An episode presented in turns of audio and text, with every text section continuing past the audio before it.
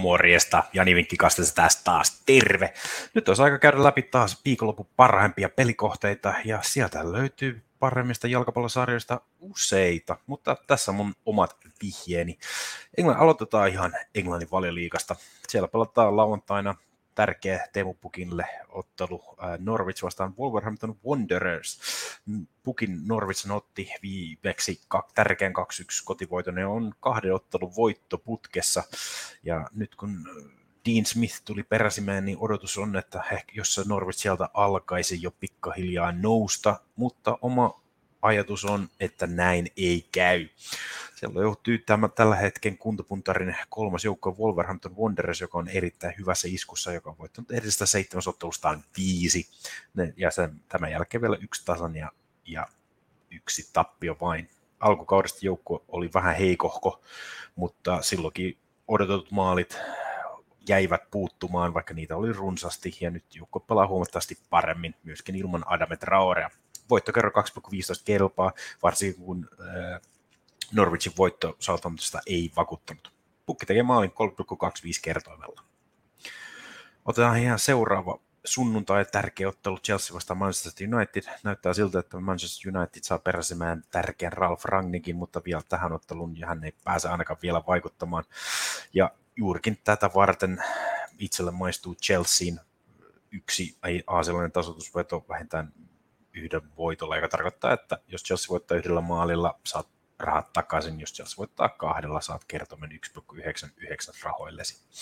Ja tällä hetkellä Chelsea on ollut niin kovassa vireessä ja verrattuna Manchester Unitedin, joka on erittäin erittäin heikossa vireessä vielä ainakaan ennen Rangnikin tuloa, niin pelataan Chelsea voittoa, mutta pienellä varoituksella Unitedista nyt ei koskaan tiedä, ja heillä on yleensä ollut ihan hyvä putki Chelseatä vastaan. Edelliset kaksi valioliikauttelua on päättyneet 0-0 lukemiin, joten alle maalikin voisi koittaa, mutta uskotaan, että Chelsea tekee sen tarvittavat maalit ja voittaa.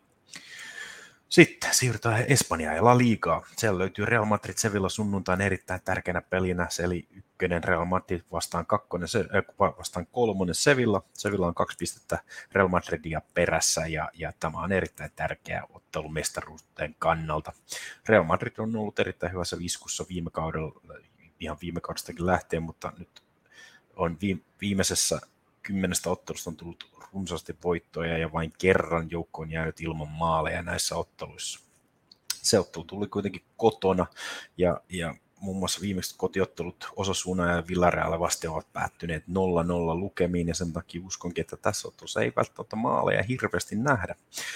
Joukkueiden viidestä edellisestä kohtamisesta ollaan päästy alle kaksi ja puoli maalia kolme kertaa ja Sevilla on vieraissa pelannut tällä liigassa seitsemän ottelua ja kertaakaan ei olla menty yli kahden ja puolen maalin. Uskon, että vähän maalin ottelu on luvassa, eli 1,9 kerran alle kahdella ja puolen maalille. Jatketaan alle kahdesta ja puolesta maalista tai vähän maalista ottelusta, joten en ole hirveän positiivinen tämän, nyt tämän viikolla maaleen suhteen uskotaan, että on kylmä ilma ja sen takia ei tule maaleja. Mutta siellä on erittäin tärkeä ottelu Serie A Italiassa Juventus vasta Atalanta.